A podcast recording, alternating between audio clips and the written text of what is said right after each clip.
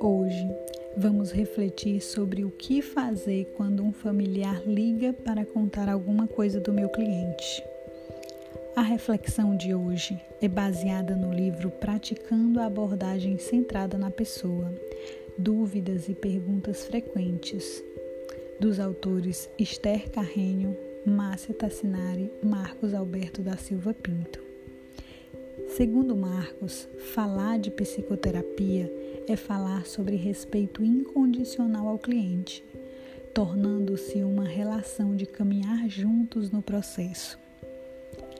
Apesar dos familiares terem uma intenção de ajuda, é preciso pensar nas consequências dessa interferência, porque o processo terapêutico é algo pessoal e a visão dos familiares pode ter perspectivas diferentes diante da pessoa.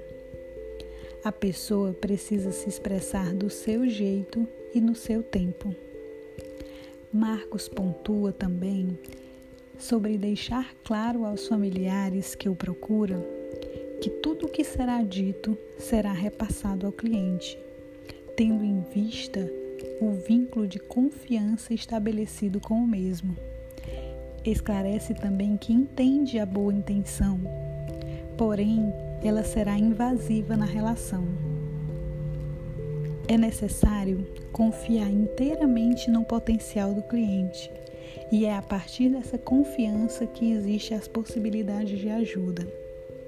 Então, sobre esse tema, é necessário analisar qual o objetivo de obter informações de terceiros.